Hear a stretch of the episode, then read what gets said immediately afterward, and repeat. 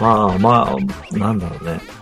あの、前もちらっと言ったけど、その異世界ものの設定にゲームっぽい設定が多いじゃん。うん。ステータス画面が開くとかさ、うん。その異世界飛ばされた時に。あ、あれってなんか、そういうことにしとけば、こいわゆる現実味のある設定入れなくていいから楽よねって、 ちょっと俺はうがったんで思っちゃうのよね。なんていうか。あ、ゲームっぽい世界みたいなことにしたけど。でもゲームとは言ってないじゃん、異世界っていう意味では。ね、異世界って言ってんのになんでそのステータス画面みたいなのが 開くんやろうみたいなんて、もうなんか慣れすぎて麻痺してるからあんま不思議とも思わんけど。まあ、様式として受け入れられたよな、 なんか。おー異世界じゃなくね普通に、みたいなね。いや、そんなん言いよったら俺異世界ものにすごい言いたいのは、おーもうそもそも異世界って現実世界じゃない部分やからさ、うん。ガス生命体とかかもしれへんわけやん、生きてるやつが。おー人。の形してへんかもしれへんやん。おー異世界って。おーもうそもそも酸素とかないんちゃうんとか思ってまうのよね。だからいもう異世界に転移した瞬間死ぬとか さ、大いに、大いでやれるわけでさ。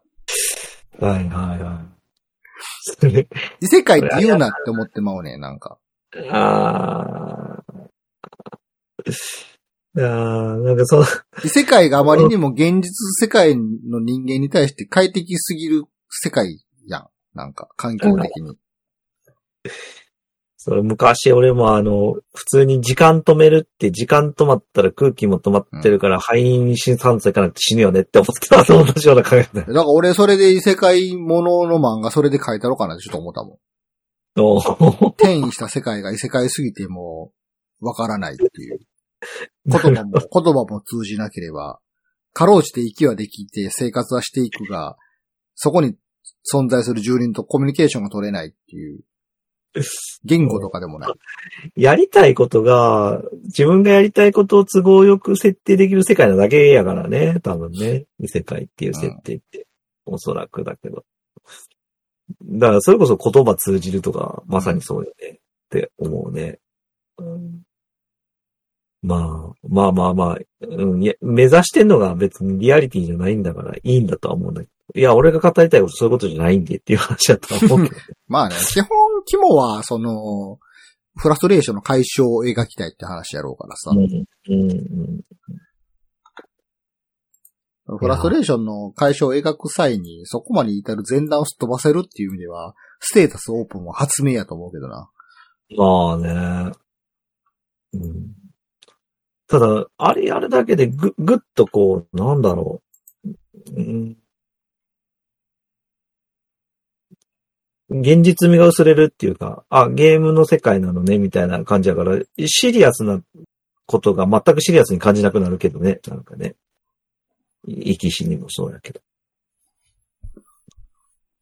なあ俺逆にさ、あの、ステータスオープンの能力さ、超怖いよなって思うのがさ、うん。俺い、いつもあの、えその、異世界転生ものも、まあ、好きで読むよ、そら。嫌いではないよ。でも、あれ見てていつも思うのがさ、その異世界転生した際の主人公たちって、自分の能力を数値化されるってことにめちゃくちゃ冷静やなと思うねんな。ああ。俺、あんなん自分の能力数値化されたらむちゃくちゃパニックになるわ。ほもう、確かに。確かにな。めっちゃ頑張ってもう1とかしか上がってなかったら絶望しかないやん、そんな。しかもしかもあれでしょ超、超、超絶客観視されてるわけでしょそう。だ、な、誰かの主観とかが入ってない。その世界の中での自分の絶対価値っていうのが数値で表されられるわけやんか。うわちょっと怖ないめちゃくちゃ怖えな。っていうか、ちょっと、下手すと正気保てないかもしれんない。そうやろれで、よくあのー冒険ギルドとかに行ってさ、このオーブンに手をかざしてくださいとか言ってさ、うんバーでかざしたらさ、なんかすごい自分の能力っていうのが目、数値化されてさ、あなたのランクは D ですとかなんかするのあるやん、よく。うん。あんなんもう、現実世界で言ったら絶望しかないわ、あんなん。 確そこで頑張ろうって思われへん。かに。で、一応なんかその敵倒したら経験値が手に入って、次のランクまではなんぼか、みたいな、うん。やっぱゲゲームの世界みたいな感じで自分の成長を頑張ろうっていうような描写とかあったりするけど、あれは現実世界の俺たちはゲームやからあれを冷静に、あと、経験値100貯めたら、レベル、次のレベルかとか思えるけどさ、うん。マジであんなん自分が異世界転生あんな感じになったらさ、えあと経験値1000も貯めなあかんのってなったら気狂うよな。確かに。ほんで、経験値1000貯めてレベルが上がったっつってもさ、まあドラクエ的な感じで言ったらさ、素早さが3上がったとか言われてもさ、絶望しかないよね、なんか。ああ、確かにね。気狂うよなと思って、俺、あうのんステータスオープン。みんな冷静やなって。ある意味自分の、自分というものをすごい客観的に冷静に見れてるよなって思うねんな。ああ。現実味がないからこそ受け入れられてるけど、そちょっとでも、本当にあの、かえリアルには帰れないとかいうのを肌で感じてた状況やったら、う。うん。うーん、うん、普通にあれやね。ちょっと、いっちまいそうやね。そうや ろ。だって、現実世界の俺たちは数値化されてないからこそ、昨日の俺よりも自分の俺の方が成長できてるかもっていうものにすがれる、すがることができるやんか。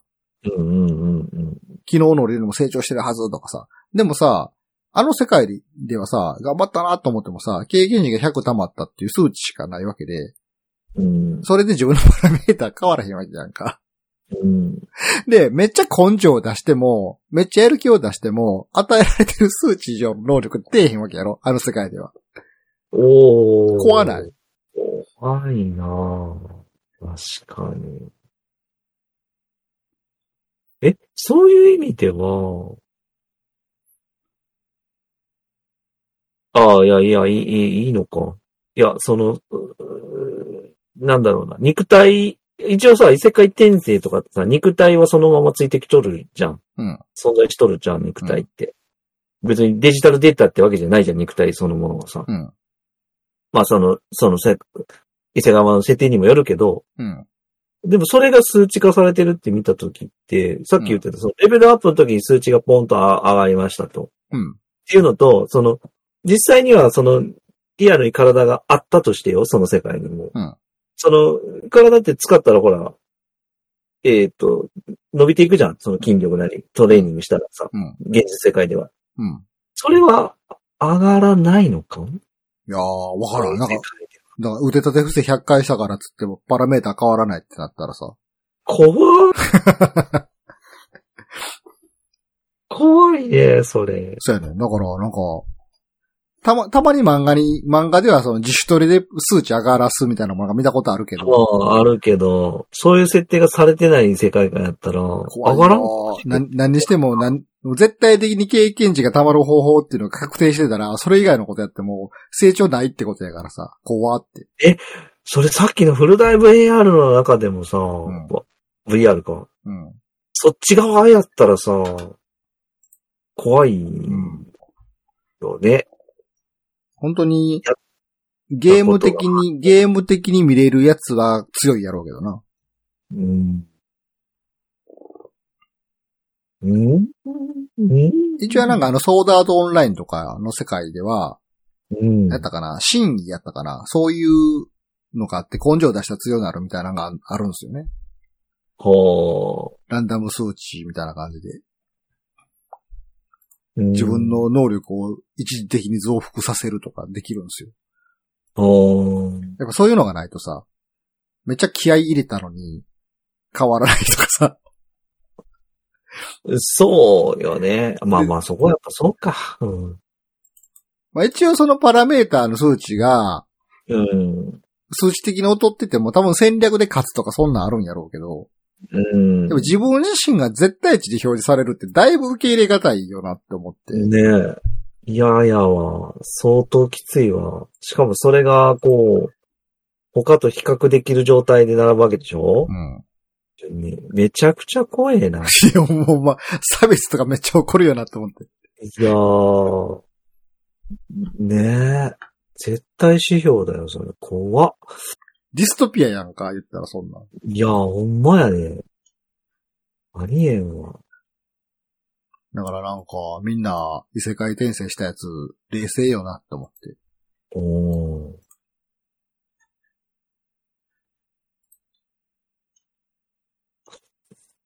いやいやいや。なんてこったふん。そもそもね、数値なんてね、人間が発明したものやからね。うん。いや、だから、人間が現実世界ではそうやけど、異世界転生したら、あの世界の中の絶対的な存在が、お前はレベル1だって言われるわけですよ。こうわ。いやいや。いやーうん。いや、そうなったら多分数値常に変動してるくらいになりそうや。 そう気分の感情によってもなんかもうね、ぐわんぐわん数字変わってそうな気もするね。そんな、そんなんやったら。でも逆にそっちの方が、気分で数字が変わんねやったら、前向きになったら数値上がるってことかと思えるからええねんけど、いや、うーん。そっちの方がええよな。むしろそう、そうでないと、お前の数値これで何やっても変わらへんとか言われたら、マジ絶望しかレベルが上がらない限りは能力がまず上がらない。。うんまあ、あいや、恐ろしい。